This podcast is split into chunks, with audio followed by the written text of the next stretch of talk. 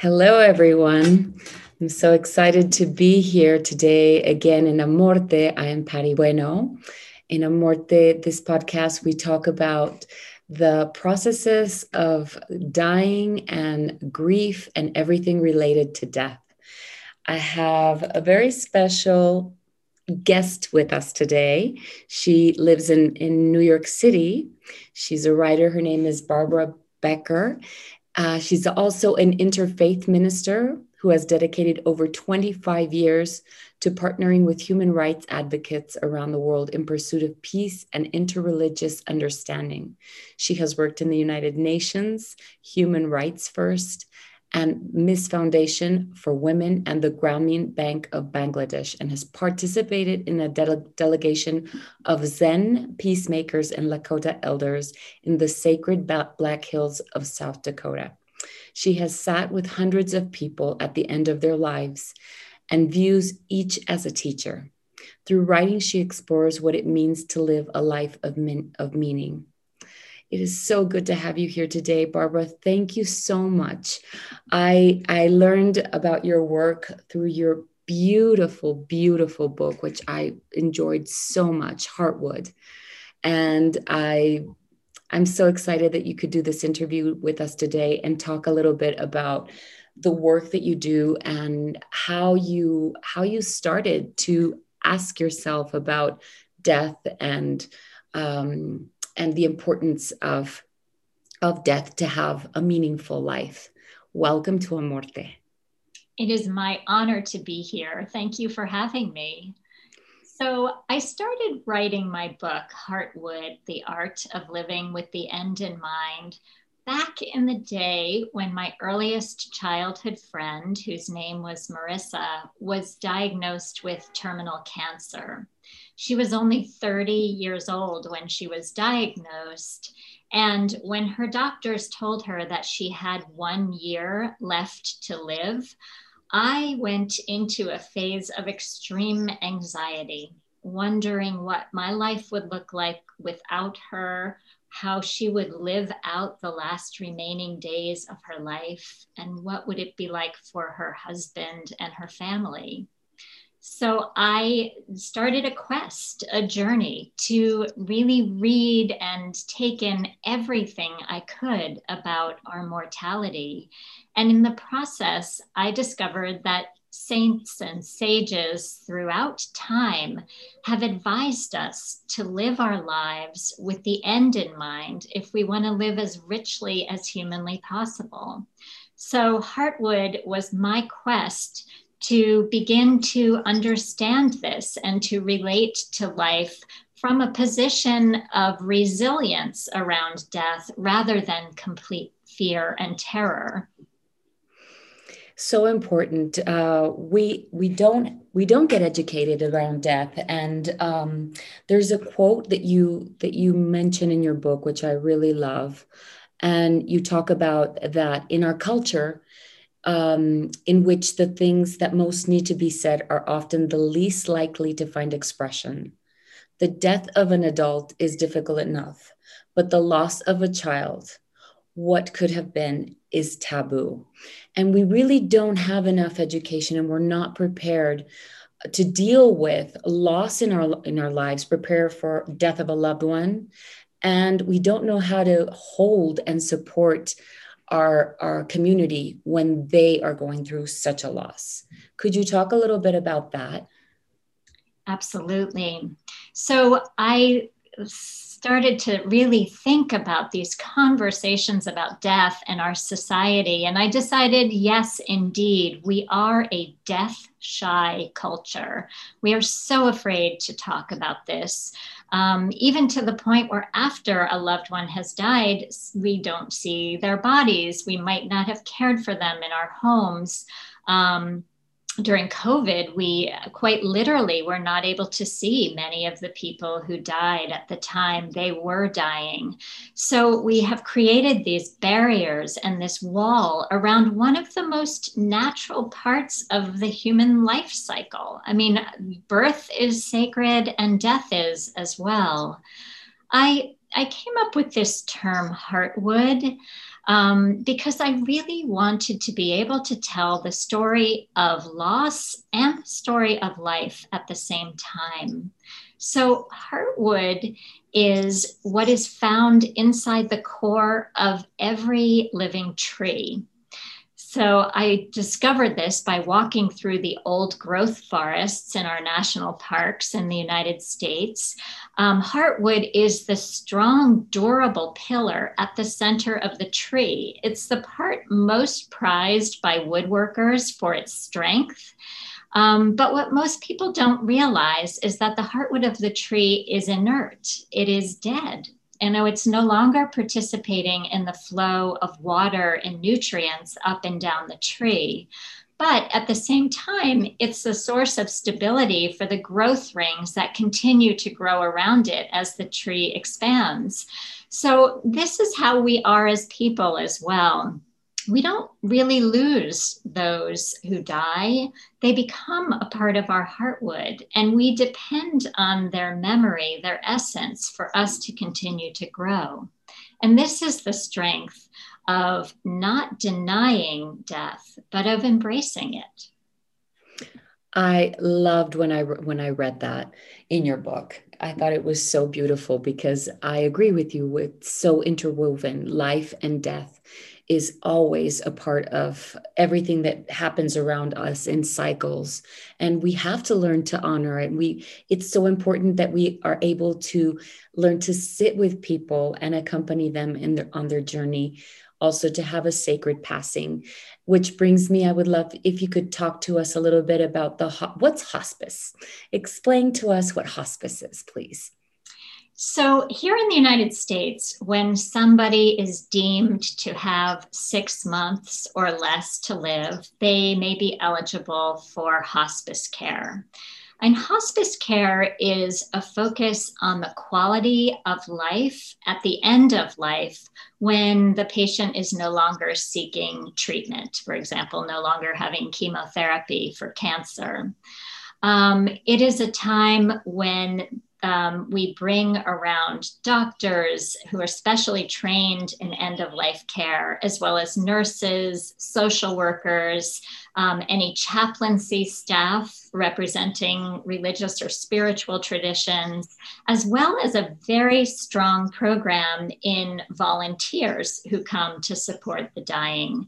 Um, often, this is found in people's homes. So, these caregivers will enter the home of somebody who is dying and work to support them, um, making sure that they're comfortable and that their needs are met at the end of life, as well as making sure that the family is well cared for. I, in the course of writing Heartwood, um, became trained in hospice volunteer work by two Zen monks who um, operate a nonprofit organization in New York City. And they were extraordinary mentors to me and taught me the ropes as I learned how to overcome my fears and um, learn how to sit with the dying. How was that experience for you, Barbara? What was it like to be able to go in and volunteer and accompany people that were dying? I was not sure I would be able to do this, to be completely honest. Um, when I was young, I was what we call a candy striper in the hospital, a volunteer in the hospitals. And I would faint at the sight of, of blood and anything that I thought was grotesque. So I wondered what it was like to go and be with the dying. But even bigger than the physical fears that I had, I was really worried that I wouldn't be able to answer people's biggest questions about what comes next. Um, you know, the big existential questions about life and life's meaning. But one of the monks um, who I just mentioned told me that sometimes it's not going in and having these enormous, overblown conversations. But if the patient is sitting in their room watching television, sometimes all that's required of us is to pull up a chair and watch with them. This is the heart of meeting people where they are. Yes, I totally agree with you. And when you have had the chance, because you also are an interfaith minister, which I find that is absolutely lovely. And from that perspective, from that space, how do you comfort people who are dying and who don't have the answers to these really big existential, um, uh, questionings of what happens with us when we die? What do you answer them? So I became an interfaith minister as a direct result of having been a volunteer hospice worker in New York City. My placement was in Bellevue Hospital, which is one of New York City's largest public hospitals. And in a city as diverse as ours, I had patients who were Muslim, who were Hindu, um, Christian, Jewish, Buddhist, uh, even a woman uh, who was visiting from New Zealand who was Indigenous Maori. Um, mm. So I it really decided that the way to help people with these big questions that you're asking about was to kind of go back and and learn a bit about tradition and ritual and parables and stories from different traditions so that I might be able to help as best as I can. So, really, um, though, I discovered that one doesn't need to know every last thing about every tradition to be helpful.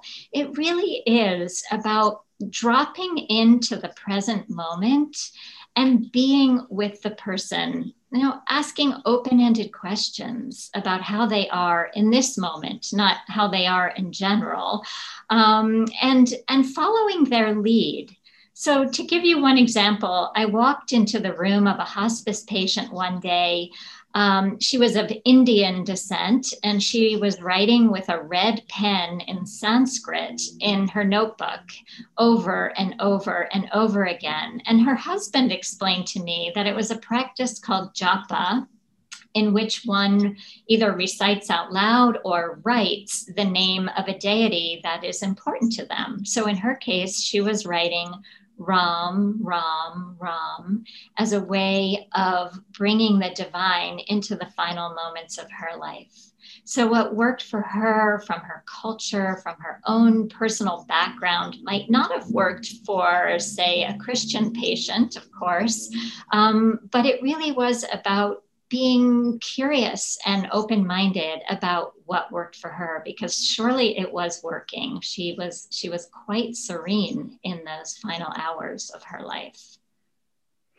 Yes and uh, you you also talk in the book about the importance of of ritual and ceremony to accompany someone who is is going through uh, the, the phase of dying or end of life or also for grief. And you talked about um, a, a very important ritual that helped you. I had never heard the term water babies. And you talked about a beautiful Japanese ceremony. Could you could you share that with us? Absolutely. So, in the face of looking at loss and grief, I had to be completely honest with myself and go back over two losses in my own life that had affected me deeply. And that was two miscarriages that I myself had had with my husband. Um, they, we had lost two baby daughters. We have two sons who are now grown, um, but we lost those daughters. And it was years of um, silence and a feeling of shame around the face of taboo in our culture. Um, it was years later that we learned from my Zen teachers about a ceremony called the Mizuko Kuyo, the water children, in which um, we honor all forms of loss from miscarriage to abortion to infancy loss and early childhood loss. I mean, the idea is that we are floating in the amniotic fluids of the mother and as water children from the earliest age. And as our bones are not fully formed, we are still water children until we grow more into the solidified adults that we become. So this ceremony is called Mizuko Kuyo, the water children. And um, my husband and I had an opportunity to participate and to name the names of our daughters out loud for the first time um, in community with beautiful music and chanting in the Zen tradition. So that ritual really helped me for the very first time, and even years after those miscarriages, to understand the depth of our loss and to break the silence around the taboo that had swallowed us.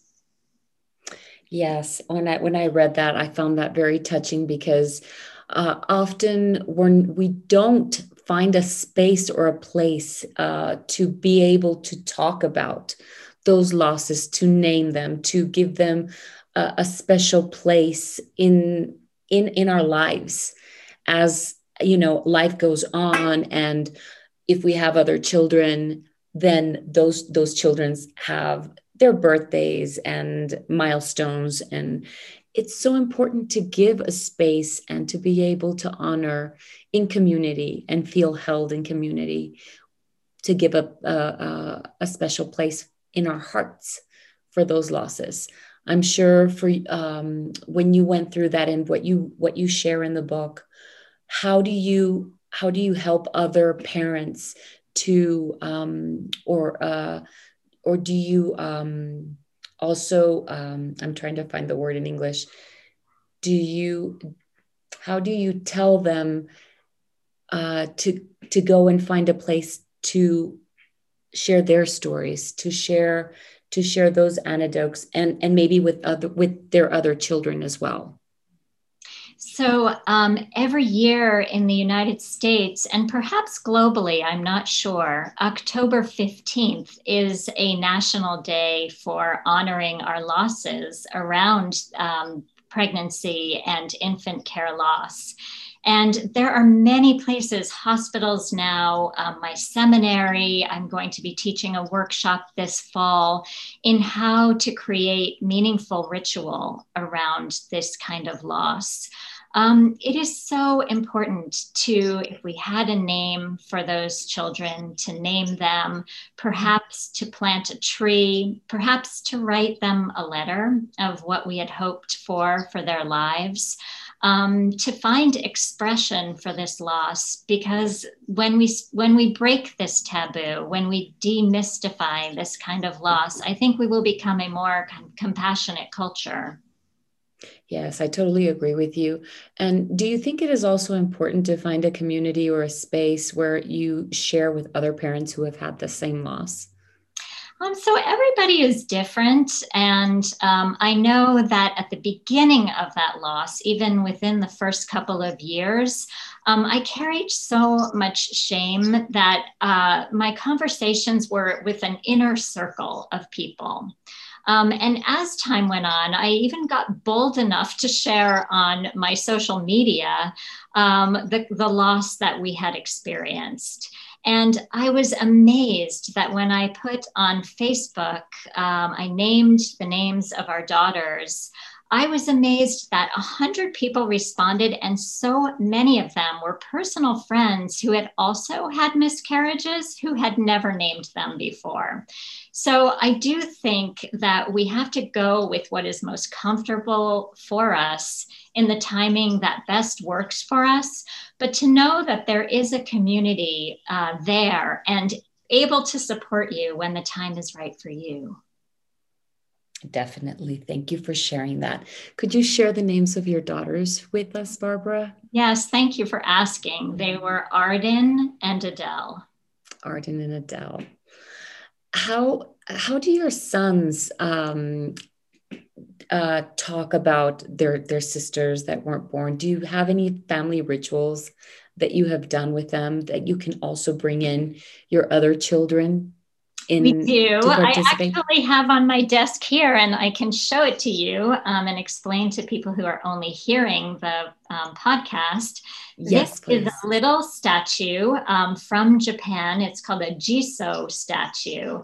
It looks like a little baby buddha but actually this is jizo a bodhisattva which means a being who is the guardian of children and travelers So in Japan, where I had lived for a couple of years, you will see these tiny Jizo statues all over the place at temples. People even knit little caps for them, a little cape or cloak for them, uh, put a pinwheel, a child's toy in their hands.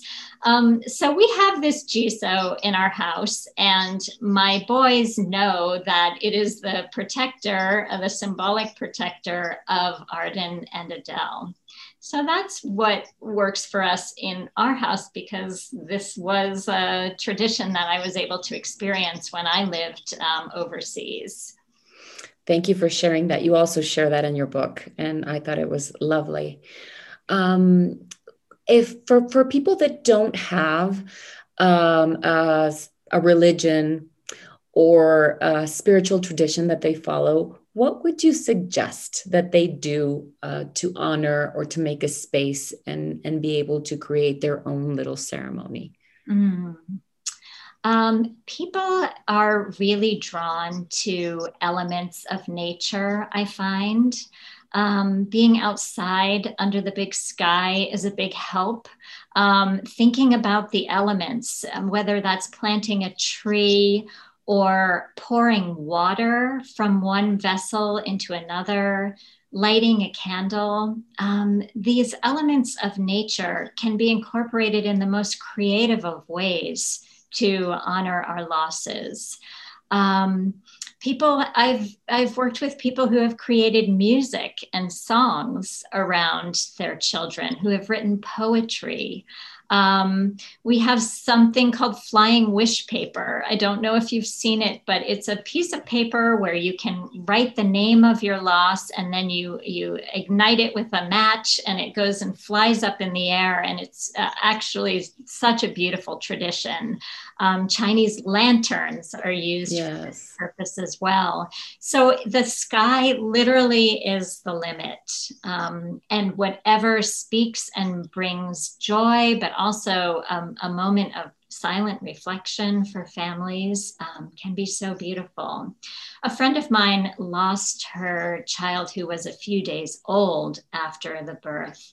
And for her, it was very important to get a lock of his hair, a little clipping mm. of his hair, which she keeps um, in a special place in her home, um, as well as to take photographs. And this might be something that seems frightening to people to have such a tangible remembrance of a child who is lost. But for her, it's one of the most important things to remember that he did exist and that he made her a mother, and she honors him in this way. Yes, I find that very beautiful. And a lot of people find it threatening as well. And then I often hear uh, later, like a month later or a year later, that they wish they, they would have held their child in their arms. Uh, but sometimes it's not available emotionally. So, as you say, we're all different. Um, there's a beautiful book. I can't remember the name of the author that's called Sacred Dying, who also that that also shares many different rituals and ceremonies that we can do for someone who is dying. What has been you? What has been like uh, the most the most touching memories you have of your hospice work with with strangers in being there with them in in their last moments? Mm-hmm. Something that you think is really important that we need as human beings? Mm-hmm. So um, I have been with both strangers, complete strangers, and also um, both of my parents at the mm-hmm. end of their lives. Um, and having time, building time for family, um, if family is present, to have private moments to say what they need to say honestly and openly, to say, I love you, to both seek forgiveness if the person who is dying is able to offer that, um, but also to forgive um, anything in the relationship with the person who is dying. Those intimate moments um, are, are so incredibly important. Um, at the same time, I also think that when we are with patients who are non responsive, who are no longer able to speak, and their eyes might be closed and they might be breathing very slowly, um, I still believe that people can hear us and that it is a great time to be able to to keep talking to perhaps sing one of their favorite songs with them uh, you know or hum a song. But to really um, if we know a lot about them to review their lives with them and the beauty that they brought to their time on earth. Um, and if we don't know them to just be present in that moment perhaps even following their breath as they have their final breaths. That's beautiful.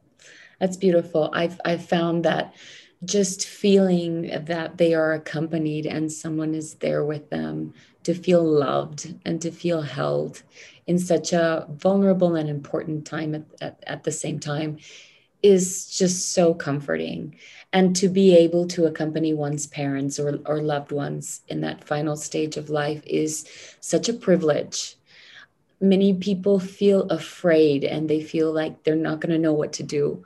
But I have found that the love and just the accompanying as you as you mentioned and you mentioned in your book as well sometimes it, it's just really the the medicine is just to sit down and watch a, their favorite tv show with them without having to say much it's it's not it's not as hard as sometimes we think um, we have to do special things and and and just our presence can be so healing and so comforting that's exactly right. I, I, found that one of my mother's favorite things as she was dying was for me to rub lotion into her hands and her feet. Um, it wasn't hard, but it was such a sacred act in a way. Uh, and it didn't require any special training, any years of training with a Zen monk or anybody else. It was just being a daughter rubbing lotion into her mother's hands. Exactly. Exactly. Um, I love this other quote from your book. It says, Let me respectfully remind you life and death are of supreme importance. Time swiftly passes by and opportunity is lost. On this night, the days of our life are decreased by one. Each of us must strive to awaken, awaken, take heed. Do not squander your life. I love that. I love that too. So, that is from the evening prayer that is said in Zen temples around the world in many different languages every single evening. And um, I found that the Buddhist tradition is so smart about reminding us that someday we will die, and to be to listen every evening to the words take heed do not squander your life is like in your face um, moment of being reminded that you too will someday die um, you know, the Buddhist practitioners for thousands of years, um, monks had a had a tradition of sitting in what was called charnel grounds, where the bodies were kept. Um, sometimes vultures would come around or wild animals, um, you know, up in rocky areas in the Himalayas where it wasn't, wasn't so easy to bury a body. They depended more upon um, animals and the elements, the, the blazing sun and the freezing cold to help decompose the bodies. So it became a practice of the, the most advanced practitioners to watch this decay happening as a way of reminding themselves that they too would someday die, and as a result, that they were going to spend their lives in the most productive way they could, helping other people while they were still having days left. Yes, and I believe that death is such a, a wise reminder and companion to live a, a, more fulfilling life and, and to also remind us of what's important and what isn't important. When we have the these meditations available and and these reminders we keep them present present close to our hearts without seeing them as something that we need to we need to like sweep under the rug and not look at or put from in, you know in the farthest corner of of the closet. And i love that um that these conversations are opening up more and more and people are more are becoming more um more open to really bringing the conversation around death near our hearts. So important I agree with you. I think a fun exercise is to create a so called bucket list. Um, to think about the things that you really want to do, to accomplish, to experience while you are alive. And um, it's not so much material things like what you want to have or necessarily where you want to go, but what are the deep, meaningful um, bucket list items of our life? Um, it's fun to do this with friends and family members to really explore what do I want to do in my time on this planet? Yes, totally. I love doing that. I try to do it at least once a year because we're ever changing. Do you do it with your children, Barbara? We do. We do. Um, my children are Jewish, and my husband is Jewish, and we're yes. raising them in the Jewish tradition. So every year around the High Holy Days, which are the um, the time of celebration of the New Year in the Jewish tradition, we all sit down together and we review both uh, what has happened during the past year and make notes on what we want to achieve in the future so it's a nice way of, of bringing the past and the future into the present moment and to sharing that with one another. Yes. Why do you think life reviews are so important? So, life reviews can mean two different things. Um, one is that moment before death, say in an accident where your life flashes before your eyes, and, and it's almost like slow motion, but it's in seconds where you kind of review your entire life.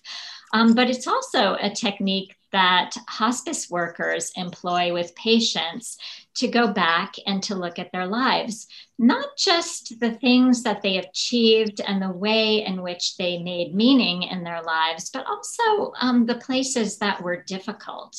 Um, where were the challenges? Because if there is enough time, there's time to ask for forgiveness and even to um, find the space to remember the, the personality traits and the qualities that we bring to things that are really, really hard in our lives. Um, there's a new term in, in psychology called psychological richness. And the idea is not that we constantly strive only for happiness, because that's only one part of life, but that we've lived all of it fully, which includes not only the joys, but also all of the sorrows and heartbreaks as well. Yes, to be able to hold it all and give it a good place in our hearts. Yes, so important. So, so important. What would you um, well, I'd love before asking the next the next question, could you read something from Heartwood for us? Something Absolutely. that you that you hold really dear in your heart that you would like to share with us? Mm, I would be happy to. Thank you. Let's see. Um, we've just had Father's Day to honoring our fathers, and um, if I could tell you a little story about my dad. That I would love that. Yeah. So my dad was a neurosurgeon, uh, a brilliant man who, towards the end of his life, developed Alzheimer's disease. So, ironically, the, the man who was an expert in the brain um, had his brain deteriorating in his own body towards the end of his life. And I took care of him for a little bit um, in at his 87th birthday. Um, while my mom was in the hospital. So I'll read this passage to you from that section. So one morning before breakfast, the short window of time each day when his mind was at its clearest, he turned to me from his seat on the couch and asked, When is my birthday? His frame looked small under his red and white crocheted blanket, but his eyes were alert and fixed intently on mine. You'll be 88 this summer, I told him. He raised his eyebrows as if surprised by the number, then paused to formulate his next words. I'll try to make it till then, and then I'll slip away. My breath froze mid inhalation. I thought I should hug my father, but stopped myself, knowing it would cut short the conversation about dying he seemed open to having right then and there. I sat down next to him and fought to compose myself. Dad, you've lived such a long and meaningful life, and you've touched so many people. You can feel great about that, I began. You'll know when the time is right. But do you think it's right? He asked. I noticed my lower lip quivering and bit it gently. How does a daughter who loves her dad answer a question like this? I knew he was asking for nothing but my honesty. Yes, Dad, I replied finally. I think the time is about right. Those may have been the hardest words I ever uttered. I was surprised that I held it together and felt a quiet relief in having spoken the truth. Later that day, as I was unloading groceries from the trunk of the car, I noticed that I had bought my father V8 Original instead of low sodium. Only then did I lose it. I leaned against my car and sobbed uncontrollably over buying the wrong, stupid V8. Maybe we're not all destined to care for our parents' ailing bodies. Maybe we won't ever be called upon to answer their hardest questions. But I think we could all use V8 moments sometimes, moments when the small things become stand ins for the larger ones, allowing the pain to begin its slow and inexorable release. That is so beautiful and it is so true and when when these small moments uh, happen and we we want to take control over that situation. It is actually so perfect to help us release what is what in other moments is really hard to contact with because these moments are so so tender in our hearts. Uh, you also in your book you write a beautiful oh it's such a beautiful story.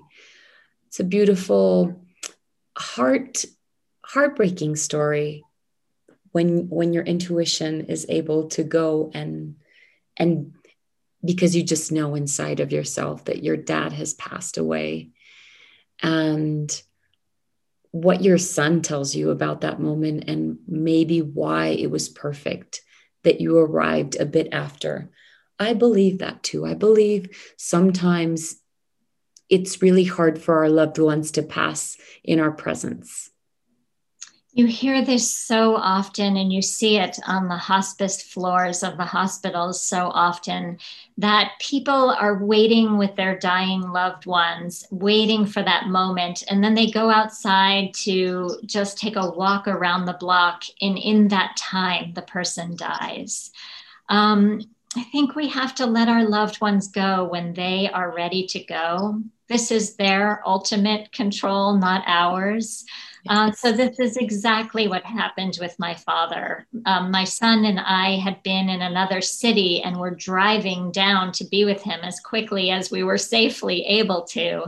Um, but he died literally seconds before we got to his room. And it was my son, who was only a teenager, who said that that moment had really been perfect. My father had been with my mother. She was reading a, a psalm from the Bible to him, something that he would have really appreciated.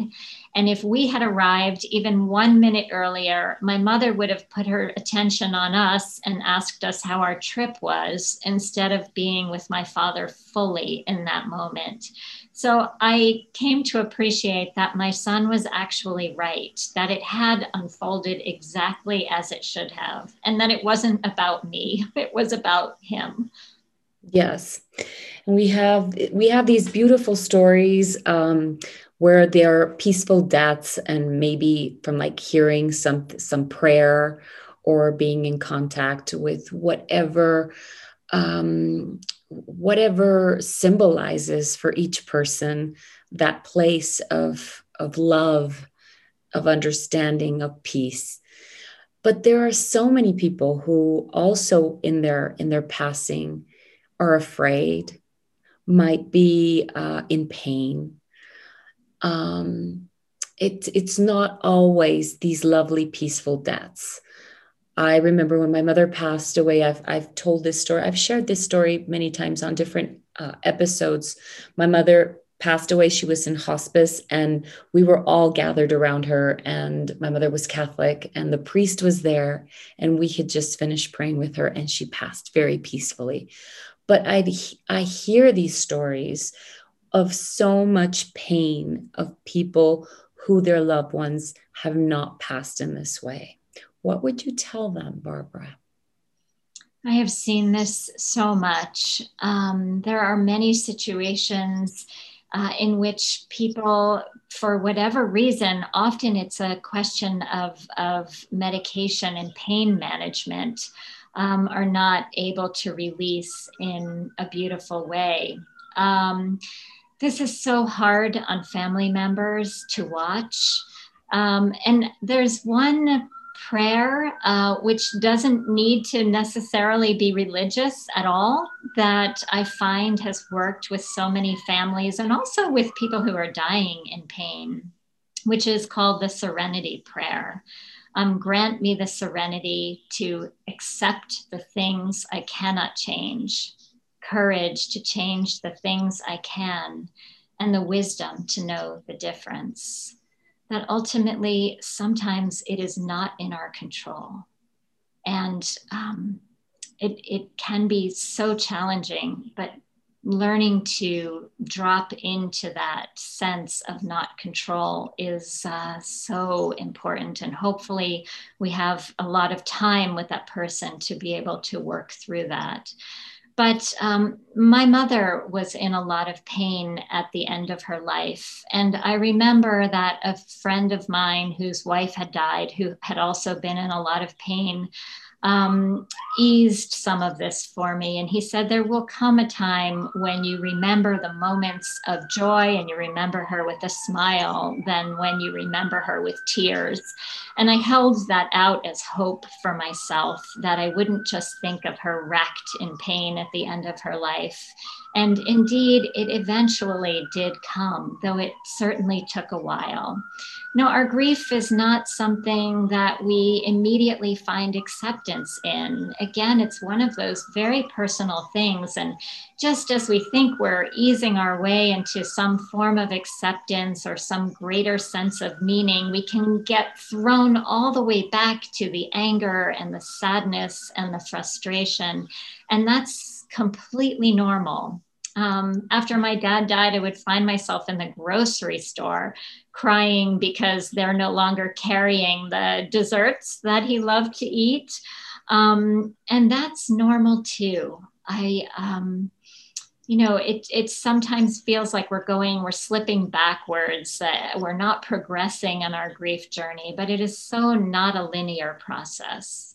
Yes and i think uh, what what i try to share with with my patients and loved ones or friends or or dear ones that are going through these moments of of anguish and it's it's it's such a spiritual journey at the same time to make room for it all to rest if we need to to be in silence if we need to to be that it's okay to be angry. It's okay to be sad. It's okay to miss our miss our loved ones. It's okay to to feel and and um and and stay in the um emotions around where we find that it wasn't fair that it wasn't their their time that it wasn't fair that it that it could have been different or whatever it is we felt could have happened different just make space for all of that and let let let ourselves feel everything that arises. And no matter how long it takes to just allow our hearts to to be in that space. And if it gets too hard always look for professional help or um, try to talk to your loved ones as you as you said before you said at the beginning of this podcast that at the beginning of your loss you just shared with your most intimate circle and you decided who you wanted to talk with about that loss with and who you didn't want to share it with. That's exactly right. And it also holds true for the journey of um, our lives when we ourselves might be sick or needing support in some way. Um, one of the the crazy things that is happening to me right as I release this book on on loss and love, um, I was diagnosed with breast cancer. So the day that the book came out, I was having surgery for breast cancer. Um, I feel extremely fortunate that it was caught early and it's very treatable. But I am learning these lessons from Heartwood all over again for myself. And as, as you said, one of the most important things is um, another woman I know who, by some strange coincidence, is going through exactly the same thing at the same time that I am. And um, her name is Elizabeth, and we can share everything together. Um, and it has lightened the burden of this for me tremendously. Um, I, it is great to have my husband and my close friends around me but I'm really beginning to see the wisdom in being with people who are going through something, if not exactly the same, but similar. So that speaks to um, grief support groups and other people who have experienced losses around death. If we're able to be completely honest with one another and we kind of understand each other on some deep level, all the better. Yes. Yes. So, with all of your experience and everything you know, and all of the hundreds of people that you have accompanied dying, it never, I don't know if, if this is true to you, but every experience is so unique. It's like there's no recipe, and what arises in every particular situation is unique and different. So it's like maybe we have been through a lot of loss of, of loved ones and accompanying other people that we don't know that aren't loved ones but that as a community we have we hold in this in, in that space. And each experience is unique. I don't know if that's true for you but for me that's true and in what you're saying with everything you know with your personal experience now with your breast cancer. I'm sure it's different than every other loss you have gone through in your life. Yes, it, it truly is. And I think that's so wise of you to point out that we really need to approach every single situation, not just our own, but the losses of people around us, with um, beginner's mind as if we've never even seen this situation before or anything even remotely similar to it, to just approach it with fresh and curious eyes um, and big open ended questions. Like you really can't go wrong. Yes, totally. Barbara, it's been such a joy, such an honor to have you here on the program with us. I wish you the best of luck with all of your um, treatment with breast cancer, uh, the support you have, your beautiful book, the work that you do. You're an inspiring, beautiful woman. Thank you so much for accepting this invitation. And I was wondering, do you plan on on translating uh, Heartwood in in Spanish? Is there any is is there any information about that where we can expect it to be translated into Spanish anytime I soon? I love that question. and I hope that it goes from your lips to the translator's ears because I would love to see that happen. And um, many, many caregivers in uh, New York City are also from countries where Spanish is the first language. So it is my big hope and dream that the book gets translated into Spanish. I hope so too. Good luck. Thank, Thank you so much. What an honor. Thank you so much. Have a beautiful day. You too. Bye bye. Bye bye to all of our public here in Amorte. Thank you for being with us one more time. It's such a privilege and an honor to share these beautiful interviews and testimonies. And please, whenever you can, go out, buy Heartwood, read it. It's beautiful. It's such a heartfelt book and so needed. So I hope you you read it and enjoy it and take home the wisdom of what it has to share with us. Have a beautiful day.